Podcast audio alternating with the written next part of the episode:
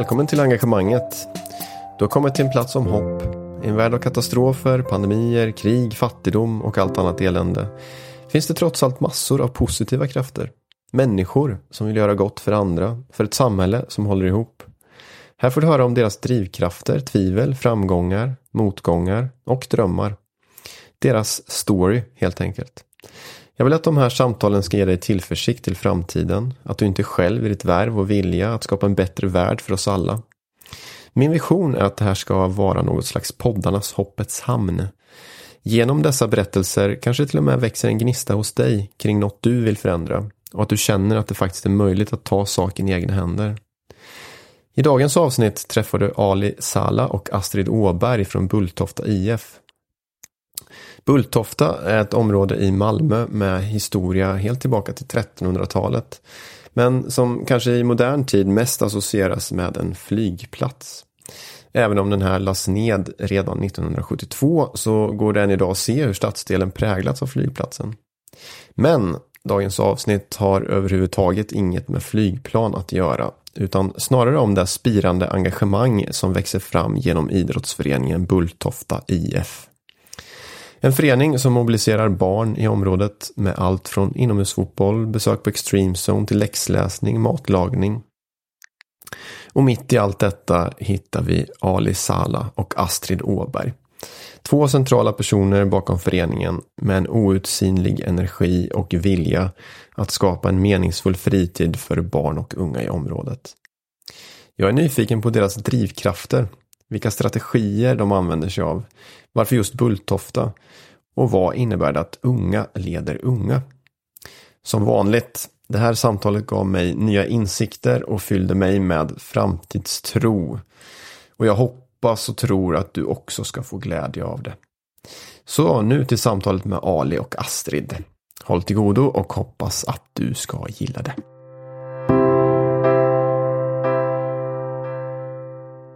Om vi ska bara börja med att förklara vad det här, vart vi befinner oss. Jag kan ju inte hälsa er välkomna. Jag har ju blivit välkomnad hit till ja. er och tack så jättemycket för det. Eh, jag vill bara säga till den som lyssnar vart vi befinner oss. Mm. Dalhemsgatan 8, Bulltofta idrottsförenings mötesplats. Eh, den startade vi i, när startade vi den? I, vi hade invigning i oktober månad tror jag. Ja. Och det var att det var också finansierat som tur av CTC som hjälpte oss att få lite pengar till att kunna ha en happening. Mm. Eh, det var vi och övriga huset som hade lite ja, aktiviteter. Dalhemsgatan ligger i Kirseberg. Ja, ja exakt. Kirseberg. Så det är Kirsebergs fritids och kulturhus mm. det här ju. Ja. Mm. Mm. Ni har varit här då sedan 16 september tyckte jag så, såg att det var invigning va? Jo, det, det var nog i september, om inte i oktober. Det var så länge sedan, men det var någonting där i september, oktober månad. Ja. ja. Och då såg jag Astrid att du eh, klippte ett band mm. här. I, måste varit precis vid ingången här till lokalen. Dörren, ja. Mm. Mm. Hur kändes det? Var, det? var roligt och verkligen komma igång på riktigt. Mm. Och ja. Vad betyder det att ha en plats för er som är eran? Det är någonting som vi har jagat länge. Yeah. Vi har varit, sen vi gjorde vår omorganisering, som vi kommer säkert prata om mm. längre fram. Eh, vi hade ingen plats under ett års tid, ett och ett halvt års tid. Mm. Och sen när vi verkligen fick en plats, då verkligen som ni brukar säga, som ett... Som ett andra hem. Som ett andra hem. Ja, just det.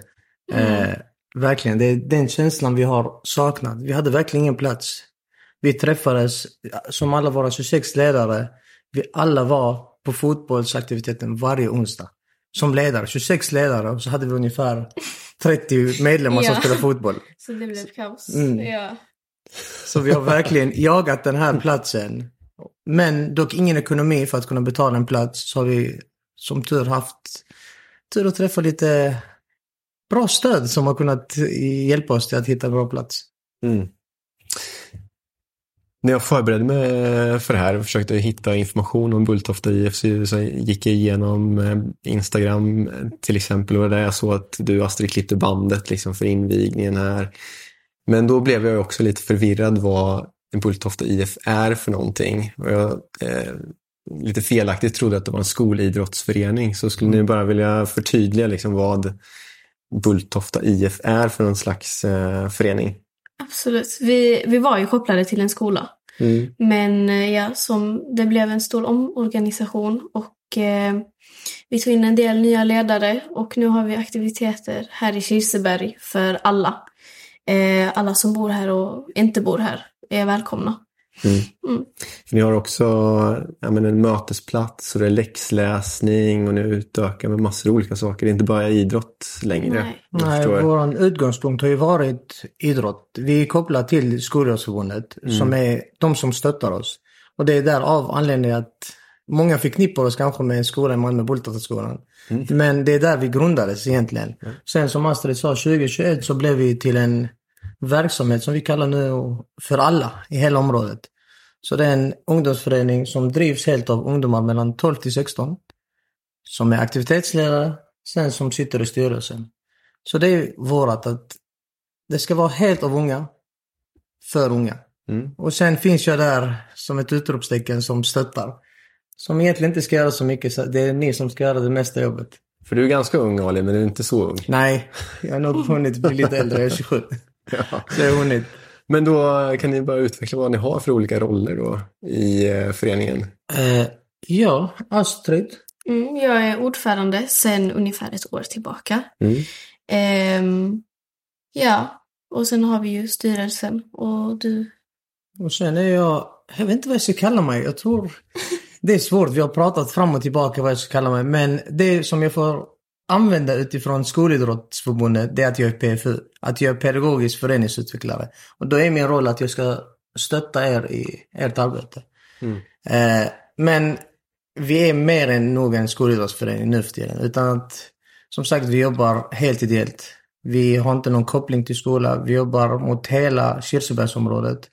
Och sen har vi haft många barn som har kommit från Rosengård, från Ja. Oxie, från så många olika håll i Malmö. Mhm. Men vad jag ska kalla mig? Jag vet inte. Du får vi hitta efter det där. Ja. Men jag är en del av det. Ett Det- stöd eh, i alla fall till Ja, föreningen. det är nog det att jag var med och grundade tillsammans med några ungdomar. Just det.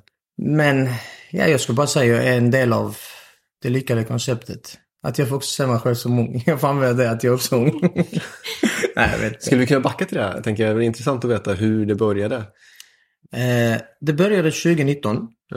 Eh, utifrån att jag jobbade i skolan i Malmö. Jag jobbade som arbetsledare i Bulltofta. Och det var att man såg jätte, jättemånga unga som inte hade en plats att gå till. Eh, I direkt anslutning till skolan. Eh, många barn som uttryckte att fritidsverksamheten inte var de mest attraktiva. Och sen om man utgår ifrån eh, skollagen att det ska vara meningsfull fritid. Och det var någonting som jag tillsammans med de som var med och startade, det var tre ungdomar som idag är också ledare, Okej. kände att det finns ingen riktig plats där unga får röra på sig, men även göra sin röst hörd. Eh, och då tog jag kontakt med Skolidrottsförbundet och önskade att komma in i det konceptet som vi är med i idag. Mm. Så det är därifrån det börjar, i lite historiska drag. Så det var meningen att försöka hitta en plats där unga får röra sig, men i två led där vi skapar unga ledare som får hålla aktivitet för unga, men även i andra ledet medlemmarna. Som även mycket statistik visar att Kirsebergsområdet tyvärr, jag tror det är bara 40 procent som har möjlighet att vara med i föreningslivet. Tyvärr. Ja, men när vi var inne på det, så här, varför just Kirseberg eller, eller eh, området här omkring, varför det är viktigt med den här föreningen här. Mm. Eh, och det är ju en aspekt av det.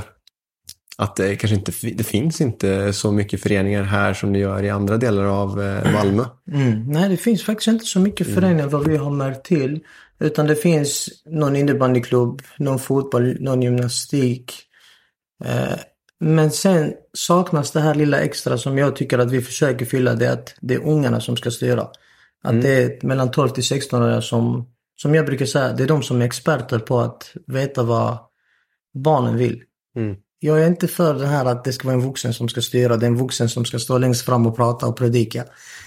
Jag är inte för den utan jag tror, vilket har visats nu utifrån våra år, att det är verkligen de unga som kan det här bäst. Och är förebilder både till våra medlemmar men även till oss vuxna och se hur de bemöter barnen, hur de pratar med barnen. Med den förståelsen som de har. Ni har ju hashtaggen av unga för unga har jag lagt märke till. Det i alla inlägg mm. man kan hitta. Så det känns som att det verkligen är viktigt eh, för er. Så, men eh, du Astrid är ju en av dem då som mm. har blivit ordförande i föreningen. Det är ju, är ju ganska mäktigt tänker jag. Man är, du är 12 år va? Mm.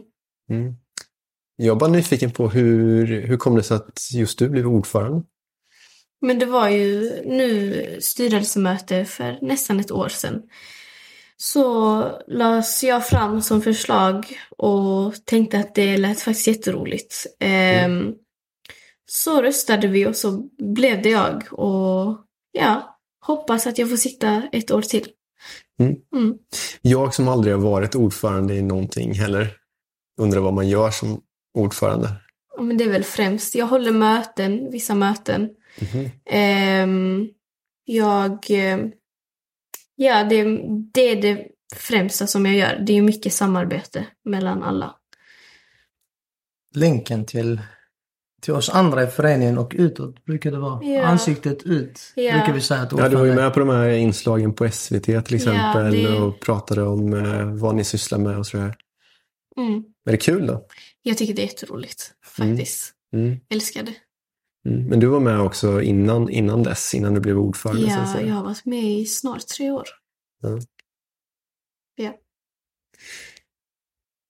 Jag tänker på en annan sak som eh, kanske lite mer generellt om idrott eller om att röra på sig.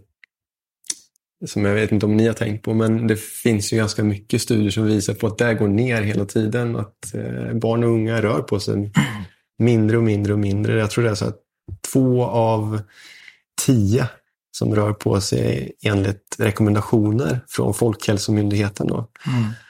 Där i finns ju också ett otroligt stort eh, behov av att hitta nya sätt att bara... Det behöver inte vara en idrottsförening eller en tävling. Alltså. Jag tror det är lite de olika aspekterna. Som du säger, en aspekt är att många inte får möjlighet att röra på sig. Det är en ekonomisk fråga. Just det. Eh, det är någonting som vi har varit väldigt, väldigt stolta med att vi har alltid arbetat för att det ska vara kostnadsfritt. Mm. Eh, även Malmö stad vill att man ska ta lite betalt från sina medlemmar för att gå med i registret. Ja, eh, de har man, en sån med 40 kronor. 40 kronor i, per år. Men det är en symbolisk summa. Mm. Kan låta väldigt liten. Men vi förknippar inte idrott med ekonomi. Mm. Eh, vilken ekonomi, var den kommer ifrån, så ska det inte vara ett hinder. Du ska alltid mm. kunna idrotta och röra på dig. Mm. Eh, och där säger vi att det är det första vi gör, att vi ska kunna erbjuda all aktivitet vi har. Från om det är fotboll till det som vi har börjat med förra året med padel som är en jättedyr sport nu. Att ja. det ska vara kostnadsfritt. Hur lyckas ni med det? Få det kostnadsfritt? Är det ett äh, samarbete eller hur, hur funkar det? Dels är det ett samarbete med förbundet som stöttar oss i det ekonomiska. Att vi skriver ett projektplan mm. för att kunna genomföra vilket projekt vi än önskar. Skolidrottsförbundet, förlåt. Skol, ja, exakt, förlåt. Mm. Skolidrottsförbundet nationellt. Mm, mm. Eh, att vi skickar ansökan och så beviljas vi, i det här fallet var det 15 000 kronor. Eh, jag spelar jättemycket padel på min fritid. 15 000 hade inte räckt till mer än 20 pass kanske. Mm. Eh, kostar 600 bana. Så det vi gjorde att vi tog kontakt med padelcentret i Toftanäs och försökte ja, deala, knacka dörr och deala. Så vi lyckades få det till 150 kronor bana. Och då kunde vi möjliggöra att alla mellan, vad hade vi, 6 till... Ja, det var både små och stora. Det ja. var typ 15-16-åringar. Mm, det var verkligen från 6, så som vi jobbar, från 6-åringar till 16-åringar som kunde komma och spela padel kostnadsfritt. Mm. Så det är en aspekt, den ekonomiska frågan. Sen är det också att tävling, vi vill inte tävla. Det är också någonting som har växt kanske utifrån våra ledare, vår styrelse som grundade föreningen från första början att det är någonting vi inte vill göra. Eh, tävling kan absolut vara lockande men vi försöker tävla på olika sätt. Eh, vilket vi har nu, vi har en kompiskamp som går ut på att man ska spela fotboll ihop. Men syftet är inte att tävla utan syftet är mer att nätverka redan vid tidig ålder. Att, att alla ska träffas och få möjlighet att spela fotboll och sen är det i slutändan att alla ska känna sig som vinnare och se sig hörda. Och då är det där vi har varit i våra aktiviteter, att det ska vara så många som möjligt le som leder på plan för att kunna visa att ni syns, ni hörs. Så det är en aspekt som vi också jobbar väldigt mycket för. Mm. Så det är de två bitarna, det är det ekonomiska frågor och att idrott ska vara kul, i alla fall i en tidig ålder. Eh, där fokus ska vara på rörligheten, där fokus ska vara på att som unga, du ska få den möjligheten som, som jag saknade när jag var liten. Det kanske kunde handla om en väldigt ekonomisk fråga. Vilket idag kostar kanske i genomsnitt, var den går, så kostar det mer än tusen spänn per år. Och då vill vi istället gå åt andra hållet och erbjuda allt vi gör kostnadsfritt. Mm. Nej, men det skiljer ju er ut emot alla andra föreningar i princip. Ju. Mm. Som, som du precis säger så är det ju dyrt att vara med i vad man än är med i. Även om det är en billigare sport som fotboll mm. så kostar det ganska mycket liksom, att vara medlem i en ja. förening. Om man ska ha utrustning till det och så vidare. Så det är jättefint liksom, att man kan erbjuda det. Mm. Det tycker jag verkligen. Och sen en annan, en annan reflektion bara jag kan slänga in. Så här, vi pratade om det tidigare idag eh, på jobbet, om rörelseglädje mm. mm. som ett begrepp. För det är ju så lätt att man kommer till en förening att du snabbt ska börja tävla i någonting. Och det kanske inte är där du vill. Nej. Du vill vara där för att det är kul. Mm. Vi har tagit bort mycket den biten med tävlingar och den hetsen. Att mm. det ska vara tävling hela tiden.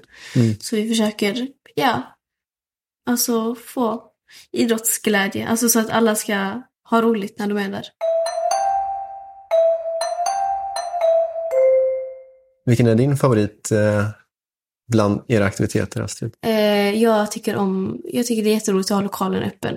Vi eh, lagar ju mat här på söndagar ja. och erbjuder till alla. Så det tycker jag är jätteroligt. Och ja, ha läxhjälp tillsammans. Det blir ofta väldigt mysigt.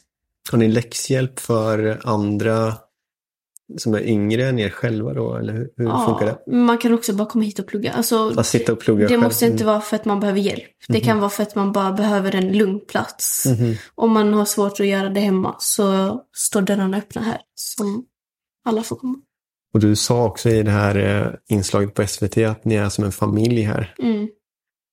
Skulle du vilja berätta mer om hur, hur, den känslan är? Men vi har ju jätte, jättebra kontakt och jättebra band. Alla ledare men också alla medlemmar. Det är mycket glädje som sprids och vi har jätteroligt tillsammans och vi trivs med varandra väldigt bra. Mm. Mm. Jag, jag, tänker en, en, fråga så här om engagemang som gäller alla engagemang tror jag att man, man gör det ju alltid för någon annan. Men samtidigt gör man det ju för sig själv. I alla fall så, så jag tänker om att man får någonting tillbaka. Mm. Hur känner ni för Ali? Vad, känner, vad bara, känner du att du får tillbaka till exempel? Bara det Astrid säger, den här familjära känslan, den röser mig. Eh,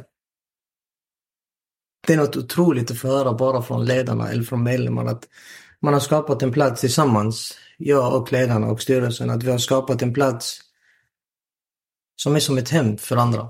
Mm. Eh, ett hem behöver inte betyda tak. Ett hem innebär, jag har hört det för många, många år sedan jag var yngre, att ett hem det är kärlek.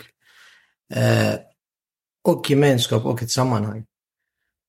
Och bara att få höra det från Astrid att vi är som en familj. Det värmer jättemycket i hjärtat att det räcker för mig att höra att man har gett glädje till så många unga. Men inte själv, utan tillsammans med, nu säger jag styrelsen och ledare, de är egentligen de samma i dagsläget. För många av dem som sitter som ledare också med i styrelsen. Men det är nog det jag får tillbaka mest, att se glädjen i ledarna och medlemmarna, hur mycket de utvecklas. Och det är också en viktig aspekt att vi har i vår förening, jag vet inte hur jag ska uttrycka det rätt, men att vi har från de stökigare till de som är mest blygsamma. Men när vi går in till Bulltoftas dörrar märker man att, att man tar på sig en annan roll.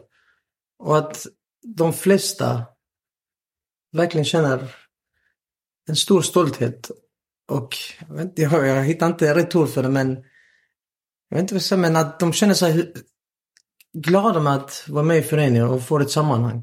De är ju också som du säger, de är led, ledare.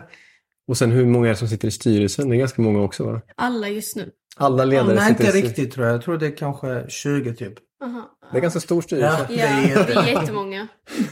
Eh, ja, det är Hur, det. hur, hur funkar det? Ja. Själva styrelsearbetet när man är så många? Vi har nog delat upp det i utskott. Ja. Att vi har de som är ansvariga för Okej. ekonomin. Vi har de som är ansvariga för projektansökningar. Att Det är olika utskott. Och sen när vi har kanske de större styrelsemöten, då är det att alla är samlade. Eh, men på gott och ont, ibland funkar det bra, ibland mindre bra när vi är så många. Men det är så i alla sammanhang, att det finns de som tar mer plats. Eh, men till nästa styrelsemöte har vi faktiskt beslutat att vi ska ta ner det till max åt, nej, 10 pers i styrelsen. Så vid årsmötet så kommer ni föreslå det nu? Ja. Mm. Mm. Så det kommer bli en stor ändring i det också. Mm. Jag tänker att det är ganska unikt eh, ändå, Astrid, att vara 12 år och vara ordförande i en förening. Eh, när jag cyklade hit så funderade jag på så här, tänk om det skulle vara fler föreningar och i andra sammanhang där det finns 12-åringar som var ordförande. Hur det skulle se ut då. Mm. Vad är liksom, det kanske är en svår fråga, men varför är det viktigt tror du att det är du som är ordförande och inte Ali? Men speciellt när vi har eh, aktiviteter för yngre så är det ju bra att höra tankar från andra som också är i samma ålder som också kanske själva har varit medlemmar en gång och vet hur man, hur man kanske själv skulle vilja ha det som aktiviteter och därför tror jag att det är bra att vi, att, ja, att vi yngre får ja, sprida oss i, till våran ålder. Att det inte bara är massa äldre som det är i de flesta föreningar, idrottsföreningar. Faktiskt.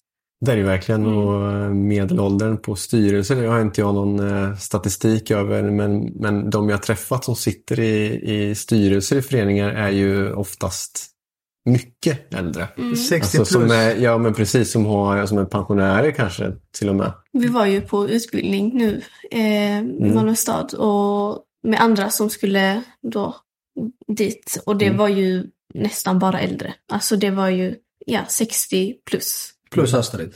Plus jag. Ja. Där. Ja. Mm. Men om du skulle förklara Ali också lite mer om det här med unga som leder unga. Vart kommer, vart kommer liksom den eh, idén ifrån? Eh, jag skulle nog säga den kommer ju från förbundet. Det är Mm. där det väcktes. Att eh, vi fick, i och med att vi tog kontakt med dem utifrån det konceptet som är byggt att det är unga som ska leda rörelsen och verksamheter i sig. Så det är därifrån det kommer till en början. Och förbundet är Skolidrottsförbundet Skåne. Mm, mm, Eh, och där får vi otroligt mycket stöd.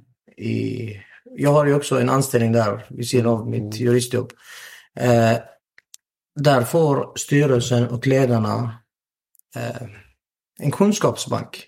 De får gå på läger där de får lära sig allt ifrån hur det är att hålla i en större grupp, hur det är att sitta som ordförande. De får lära sig söka större projekt, de får lära sig från det minsta till det största i det konceptet. Eh, så det är mycket tack vare att vi är med i det sammanhanget. Borde det inte finnas flera föreningar som eh, gjorde som ni då? Det finns. eh, Det, Finns det bra, säga- bra exempel här eh, Alltså- omkring er? det finns och i hela Skåne så finns det 60 föreningar som är med i ledarskapsbanken. Okej. Eh, Men där jobbar man riktat, i de flesta fallen jobbar man riktat mot en skola. Och det är det som gör att i vårt fall att vi är lite unika är att vi jobbar mot ett helt område. Vi har inte koppling till en särskild skola utan vi har koppling till hela området. Och det gör oss att vi är en, i mitten av att vara en vanlig förening eller en skolidrottsförening. Och det är nog det som varit vår fram... Det är det som har gjort att vi har hamnat i framkanten genom att kunna erbjuda av unga, vilket är det starkaste vi har. Vi har tre saker som vi står väldigt hårt för. Av unga för unga och att det är kostnadsfritt. Och det är det som gör att det har lyckats så bra utifrån de förutsättningarna. Det är de unga som håller i det. Eh, och det är någonting som, jag, jag var på en på det häromdagen och såg, jag kommer inte ihåg vad den hette, men vad var det? 90% av alla ledare i världen är över 50 år. Alla ledare generellt sett i alla sektorer? Ja. Mm. Men idag är det kanske 60 procent som är yngre än, eller nej, det var 40 procent som var yngre än 40 år. Så hur kommer det sig att det är inte de unga som leder verksamheten? Mm. För det hade gett så bättre resultat än vad det hade varit. Mm. Så det är det vi vill jobba för, att det ska vara verkligen av de unga. För det är något annat än att jag skulle stå där och göra lite som i alla andra verksamheter, att det är en vuxen som ska prata och lära barn. Men det tror inte vi på. Vi Nej. tror mer på att det är de unga som gör det bättre.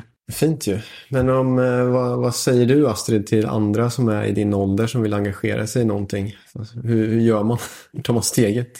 Och Ja. också varför kanske man ska göra det? Ja, jag tycker att det viktigaste är att man hittar någonting som man brinner för. Någonting Mhm. som man verkligen vill göra. Ehm, för det är ju det som har motiverat mig, att jag tycker det är jätteroligt. Eh, så det är det viktigaste. Sen, ja men kanske att kolla upp hur gör man, alltså vad man nu vill göra. Hitta något stöd eller hur man, alltså ja, det är ju väldigt brett. Men ja, hur man, ja, kolla upp vad som gäller. Ehm, Ja, det är väl det viktigaste. Och kanske höra av sig till dig. Ja. För råd. För den som kanske lyssnar på det här så, så får de höra av sig till Astrid. Om man ser på sikt då, lite längre fram, några år framåt i tiden, vad tänker ni att ni vill ha åstadkommit här med Bulltofta IF? Jag tror i och med att verksamheten har vuxit så som den har gjort, att vi verkligen är en aktör som kan nästan mäta sig med de största i området. Eh, utifrån hur mycket vi når till bara det sista diskot vi hade. Eh, där tror jag att vi var över 450 minst Det den var dagen. fullt. Eh, det var så många som kom, att vi når verkligen till så många. Eh, där tror jag mer att vi kommer börja satsa på att eh, försöka hitta någon anställningsform till våra unga ledare. Eh, till att gå från det ideella till att det här ska vara deras första jobb. Så de får en liten ersättning och kunna ja, ha det på CV och lite sådana saker. Mm, det är lite det som har börjat bli att deras CV är redan fullsmäckade. De har så mycket utbildningar, de har så mycket erfarenhet. Om man jämför Astrid med en vanlig 13-åring, om man får säga så. Det är så stor skillnad. Gått på så många utbildningar, gått och jag har gjort så mycket. Bara att hon har varit med i, i SVT och sånt som inte ens jag som vuxen har varit med i, säger mycket. Eh, så det är nog vårt nästa steg att vi ska börja försöka dels arvodera våra ledare men även kanske hitta anställningar till våra lite äldre ledare som är 15-16-åringar. Så det är nog vårt största steg. Och sen har vi sökt ett större projekt eh, som bygger på att vi märker att klimatet bland barn och unga är inte så vänligt. Eh, utifrån en, som vi pratade innan vi började, utifrån en eh, områdesprofil som Malmö stad har gjort så visar det sig att barn i vårt område inte mår särskilt bra. Mm. Man bekräftar inte varandras goda beteenden. Det finns väldigt höga, som jag fick till mig, finns väldigt höga riskfaktorer i området som gör att barn kan fara illa vid genom att man uppmärksammar bara negativa beteenden. Eh, och vi vill mer normalisera ett gott beteende hos unga. Och det här ska, som jag brukar säga, våra ledare applicera hos barn och unga i en tidig ålder. Att vi kommer jobba mot 60-10-åringar för att kunna normalisera ett gott beteende som vi idag ser saknas Mm. eh, i skolmiljöer, i idrottssammanhang, i öppna verksamheter där barn och unga är. Eh, det märker vi inte här, vilket många brukar fråga oss. Hur kommer det sig att när barnen eller våra ledare som i ärlighetens namn är rätt stökiga i skolans värld, hur kommer det sig att de är så mycket bättre och beter sig så mycket bättre än de är här hos er? Var, varför, varför är det då? tänker jag nog inte svara på. Utan det är nog Vad tror ansvarsbiten. ni? Jag tror helt ärligt att det är ansvarsbiten. Det finns inget barn, och där poängterar jag verkligen, inget barn som vill göra fel ifrån sig. Mm. Eh, och det har jag sagt sedan jag jobbade i skolans värld att barn vill inte göra fel. Barn har alltid utgångspunkt att de ger, de ger det de får. Eh, och det är ett ansvar som ligger på oss vuxna. Mm. Att vi ska ge dem redskap, att vi ska ge dem alla bitar. Eh, och nu är vi i det stadiet att våra 26 förebilder, som jag kallar dem, kommer kunna applicera det här vidare.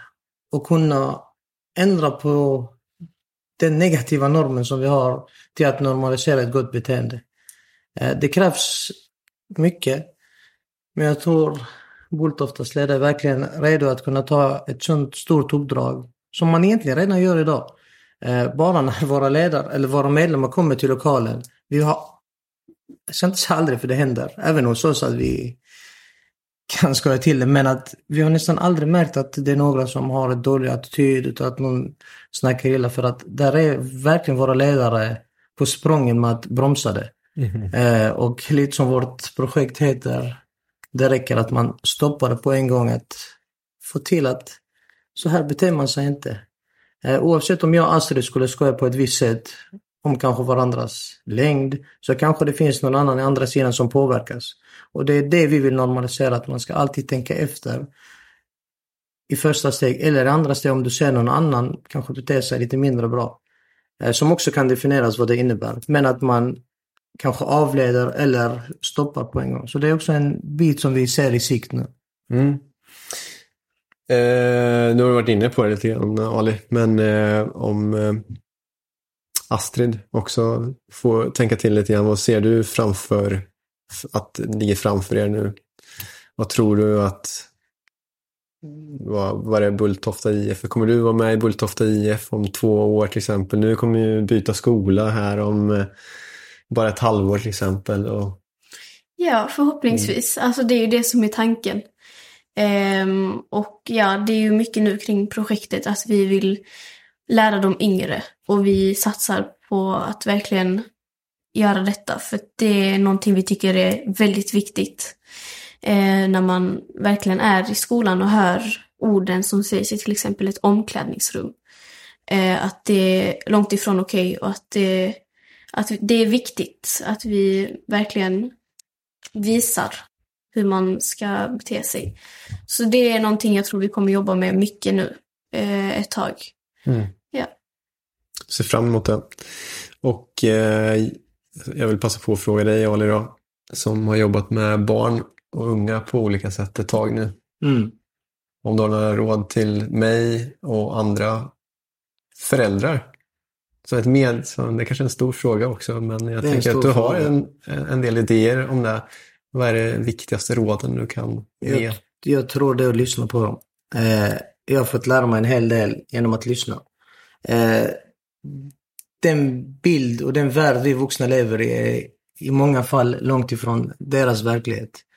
Eh, de ser saker som vi inte ser. De hör saker som vi inte ser.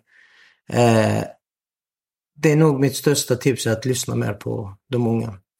Att höra dem, att låta dem, lite som vi också gör här, att vi ska låta dem våga misslyckas. Och vi alltid ska vara där som ett stöd. Det, det är nog den, lyssna och vara där som stöd. Tack för tipset. Det var ju nästan exakt det som en eh, har spelat in ett annat podcastavsnitt här i förra veckan bara med eh, verksamhetsledaren för organisationen Gnistan som ligger på Augustenborg. Som har funnits där i 25 år ungefär. Mm. Hon heter Safia och hon fick eh, pris för eh, Malmö stads pris för mänskliga rättigheter 2022. Hon sa ungefär, jag frågade henne samma sak. Mm. Hon sa ungefär samma sak. Ja. Det viktigaste är att lyssna och eh, se. Ja, mm. verkligen. Så svårare än så är det inte. Nej. Svårt kanske i praktiken men det är, är egentligen så mycket lättare än vad man tror. Mm. Okej, okay. och de som äh, lyssnar här, den som lyssnar här och har gillat det jag sagt och vill vara med i Bulltofta IF på något sätt. Vad, vad ska du säga till dem Astrid? Hur, äh, hur kan man engagera sig här? alla är alltid välkomna som medlemmar och vi har på vår Instagram så man kan söka in till ledare. Så det är alla välkomna att göra. Mm. Eh, och det skulle vara jätteroligt eh, att se om någon mer är intresserad. Och annars kanske man kan komma och vara med på aktiviteter Precis. utan att bli ledare. Ja. Mm. Eh, och då som sagt, allting kostnadsfritt. Det är någonting vi verkligen står fast vid. Mm. Eh, ja. Hörni, jag är hemskt glad att jag fick komma hit och, och prata med er en stund. Det var verkligen toppen och den här platsen är ju viktig för mig också. Jag bor ju inte långt härifrån. Nej. Astrid, du och jag bor ju nästan grannar. Ja, Borta på Johanneslust. ja. Så Kirsebergs fritids och kulturhus. Jag hoppas att ni blir kvar här länge. Mm. Hoppas vi också. Ja. Ni drar ju folk hit också. Mm, ja, alltså, det har verkligen varit... Eh, vi har alltid trott på saken att långsiktighet, det är det vi verkligen tror på. att När vi öppnade från början, vi fick jättemånga första dagarna till mötesplatsen. Som egentligen är möteslåt bara för att skapa trygghet, inte mer än så. Mm. Eh, och, nu, och sen kom det en dippa där, ja det var inte så många som kom kanske en period. Men sen märker vi nu, jag vet inte hur många kvadrat det här är, kanske 45. Vi får in en 25 ungdomar i daglig basis skulle jag säga. Mm. Så ja, alla är välkomna. Mm. Stort tack för samtalet. Lycka till vidare med allting ni gör. Tack så jättemycket.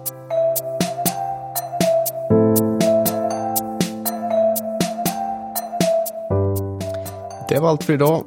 Tack för att du har lyssnat. Om du gillade det du hörde så skulle jag bli hemskt tacksam om du delade avsnittet vidare i ditt kontaktnät. Jag skulle också uppskatta om du vill recensera avsnittet, lämna en kommentar eller reflektion eller helt enkelt ge mig ett förslag på vem jag borde träffa härnäst i podden. Numera hittar du även engagemanget på Instagram där jag kommer att göra löpande uppdateringar om podden. Så håll utkik där. Allt gott och ta hand om dig.